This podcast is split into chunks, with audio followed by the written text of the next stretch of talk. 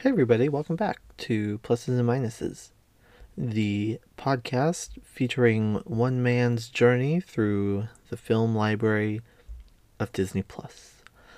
Hope everybody out there is doing well, um, figuring things out as we head through some challenging times.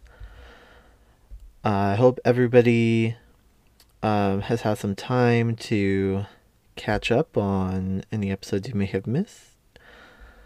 Um, you may have noticed that we missed a week last week.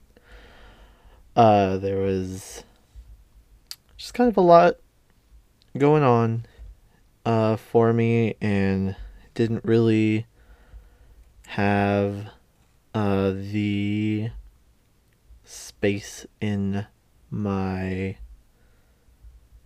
uh, schedule to get to a National Geographic documentary that I was not excited about watching. uh, so, uh, kind of in line with other documentaries we've experienced thus far. I'm not sure how terribly long this episode is going to be, but I guess we will go ahead and jump right into it. Uh, like I said, it was a National Geographic documentary this week. So I'm so, so glad that Disney acquired National Geographic in the 20th Century Fox merger because that means that we got to watch Apollo missions to the moon today. Oh boy, what yeah, it it it sure it sure turned out to be an hour and a half of my life that I spent watching this. Oh boy. So uh straight from Disney Plus, in the late 1960s, the United States space program neared its goal of landing a man on the moon, but it was a journey that began years before. This is the story of Project Apollo. 12 years, 12 manned missions, one impossible goal. With rare archival footage and audio, this remarkable documentary sheds new light on an incredible time in human history. And let me be the first to say that remarkable is a somewhat subjective term. This is the kind of thing that if I was in like high school and I went into um I don't know if this would apply more to a history class or a science class. Um, but if I walked into class and this was what was on the schedule for that day, um, I'd probably be pretty excited just because it was watching a movie. But as casual entertainment viewing, it was just not my style, I gotta say. Um I don't I don't this this perhaps will make me some sort of un-American or however you will take this. Um that I have never been that fascinated by outer space or going to the moon or any of that kind of stuff. Really, I am perfectly content with uh, life that we've got going right here on Earth. I think it's pretty great. I think that outer space is one of the most terrifying concepts around and uh, I I don't ever want to go to there and I don't have a particular interest in um space or space travel generally I I get that it is a major milestone in American history that we were the first to put a man on the moon. As a historian, I I'm all about it. That's great. But at the same time an a 90 minute documentary about the Apollo program is not something that is going to really grab my attention. That's why historians have their particular fields and areas of expertise, because various areas grab different people more than others. Um, that's just a little history tangent for you.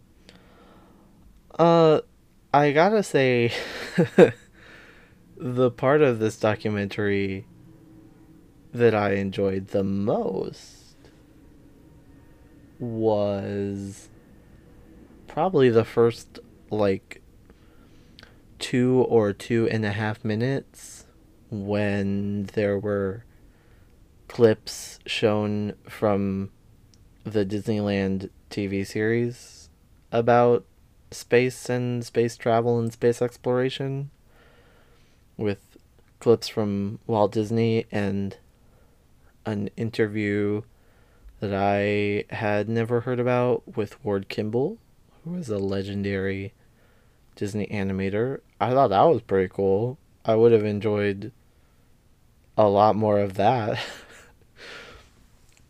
um one of the one of the ways that to me this documentary suffered um was the way it decided to tell its narrative. Um they crafted their narrative of the story of the Apollo program through archival interviews and news broadcasts and that sort of things contemporary to the Apollo missions and coupled that um occasionally with a screen of text to give context about certain things that um, needed to be said beyond what was available from contemporary audio files. And um it's not that I don't think that's a valid way to present a documentary.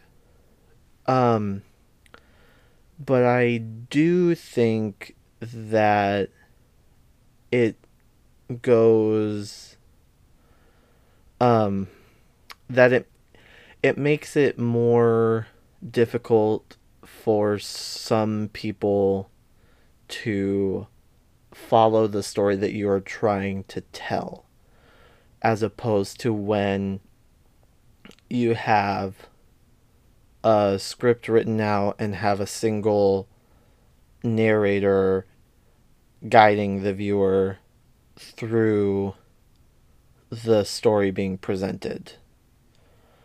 Um, I think with something like the Apollo missions and space travel generally. For me, it may have been more successful to use a narrator rather than the way that they wound up presenting the documentary.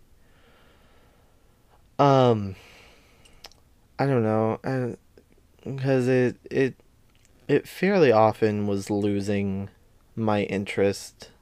Um, that maybe could have been different had there been a constant narrator guiding me through the story.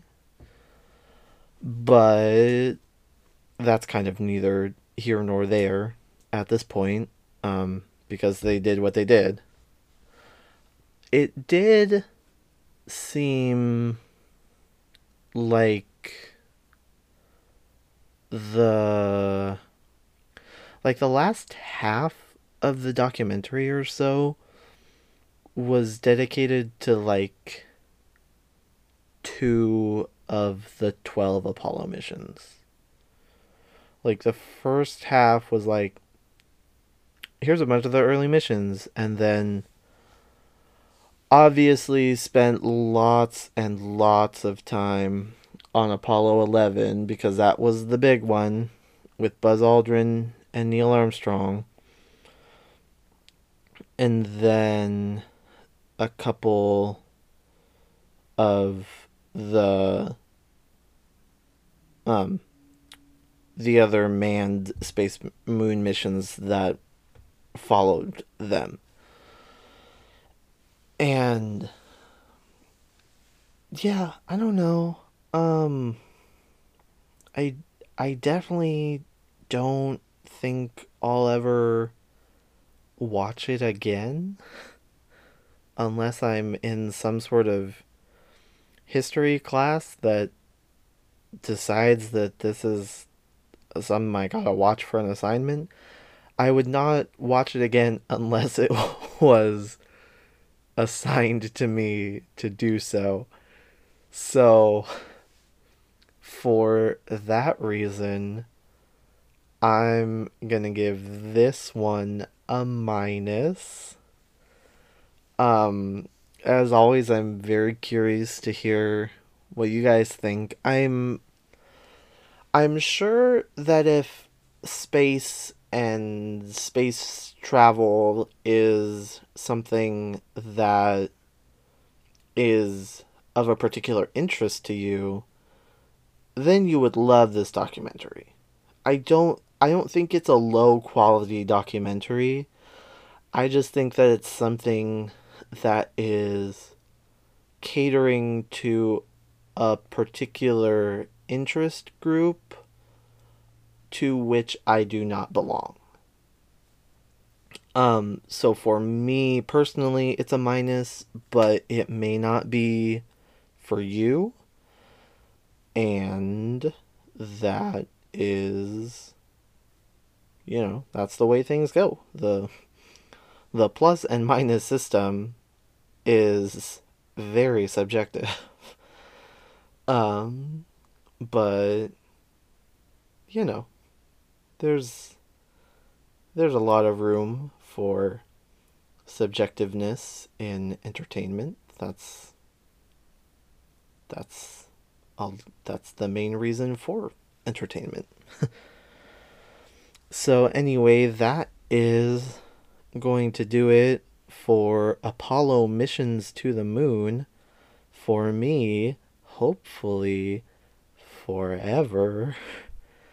I would be happy to never watch it again.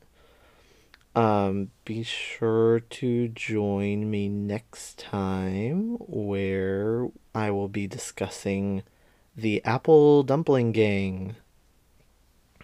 So that will hopefully be a little more fun than Apollo missions to the moon. Anyway, as always, remember to subscribe to the podcast, rate and review us on Apple Podcasts, head on over to Facebook and like us there and follow our our posts on the Facebook page. And stay safe out there and I will be back with you guys next time.